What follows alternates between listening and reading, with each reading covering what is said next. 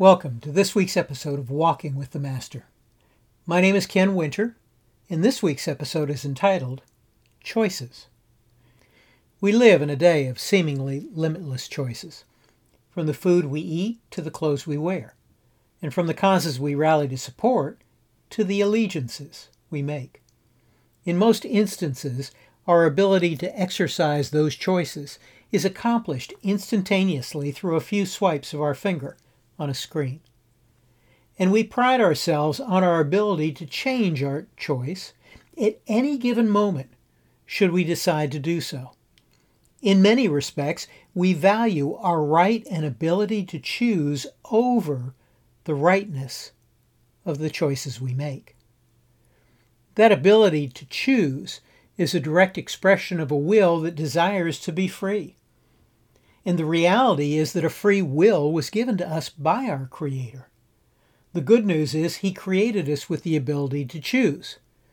But I fear that too often the bad news is He created us with the ability to choose. Because left to our own devices, we can choose to choose very badly, and particularly as it relates to our relationship with our Creator Himself. Though the technology has changed, the choice that stands before us today as it relates to our Creator is the same choice that stood before the Israelites over 3,400 years ago.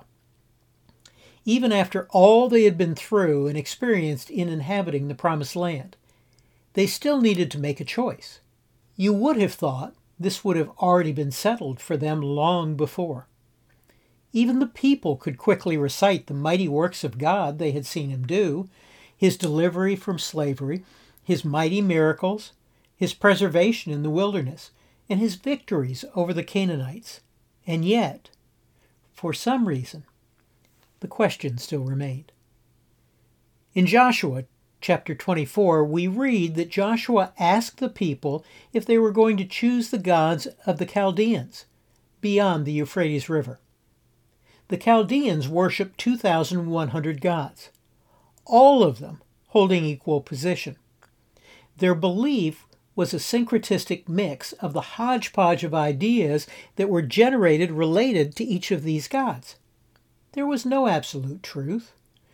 There was whatever the individual believed it to be. Truth was dictated by changes that occurred in their culture. One person's truth and another's truth could be very different. And that was very acceptable to the Chaldeans. Any truth was permissible as long as you didn't attempt to make any truth absolute, except the absolute truth that there is no absolute truth. Does that sound confusing? It was, and it still is today. As you can imagine, with that many gods and that many beliefs, there were truths that were in direct opposition with one another. But the Chaldeans didn't worry about that. They just accepted the truth that worked for them. There were miniature idols of many, if not all, of their gods. Years earlier, the Israelite patriarch Jacob had collected those idols from all of his household and buried them under the great tree near Shechem. It is quite possible that he buried those idols under the very terebinth tree where Joshua was standing approximately 325 years later as he gave this challenge to the people. If it wasn't the same tree, it was nearby. I would expect that all of those gods had turned to dust in that amount of time. But here is the amazing thing some of the Israelites that Joshua was speaking to had some of those very idols in their possession. Despite all that the Lord had said and done, some of the people were still willing to hold on to the syncretistic lies of the gods of the Chaldeans. Joshua also asked if they were going to choose the gods of the Egyptians. The ancient Egyptians worshipped approximately 1,400 gods. That list continued to evolve and grow over time. Some of the gods had their origins in nature.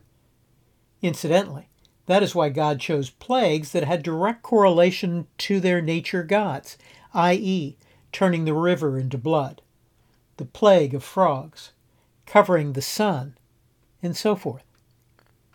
Some of their gods had evolved from humans, but apparently somehow all of them together maintained some type of universal order. They governed nature, they sustained it. Some of them disrupted it. But the heart of Egyptian belief was universalism and the worship of nature. For example, the sun god, the moon god, etc. It would have many parallels today to the concept of Mother Nature. And despite the fact that the Israelites had seen God perform mighty miracles that defied nature, for example, the parting of the sea, causing the sun to stand still, and so forth, there apparently were some of the people standing before Joshua that day who still held an element of this nature worship in their belief. He then asked if they were going to choose the gods of the Amorites. The principal god of the Amorites was Marduk. He was the god of thunder who apparently defeated the other gods in some type of battle and thereby became the great god. No self respecting Amorite would want to choose one of the lesser gods who was defeated. But the belief system was based on the principle of selfish ambition the idea being that Marduk defeated the others because he was better and thereby achieved his greatness. And as in any culture where selfish ambition is at its core, there has to be some way to keep score. That's where materialism came into the picture. The Israelites had benefited from that materialism in the possessions that the Lord had allowed them to keep as they defeated a number of the armies and possessed the cities. As a matter of fact, Joshua made note of all the plunder when he sent the eastern tribes back home to their families. Joshua was now warning them of the allure of materialism and selfish ambition, and the temptation of the gods of the Amorites. Finally, he asked the Israelites if they were going to choose the Lord God Jehovah. He recounted God's mighty works, how he had rescued them from slavery, preserved them in the wilderness, and gone before them in order for them to take possession of the promised land. He reminded them that He is a holy and just God. He will not forgive unrepentant sin and rebellion. He is a jealous God, and He alone is worthy of worship. He will not share the worship that is due Him with anything or anyone else. God chose this people. They were His people and His possession. But now they needed to choose whom they would serve. We must make the same choice. If you are a follower of Christ, He has drawn you to Himself through the work of His Holy Spirit. He has made the way of your salvation through the death, burial, and resurrection of His Son. He has chosen you. The question that stands before you today is the same one that stood before the Israelites that day.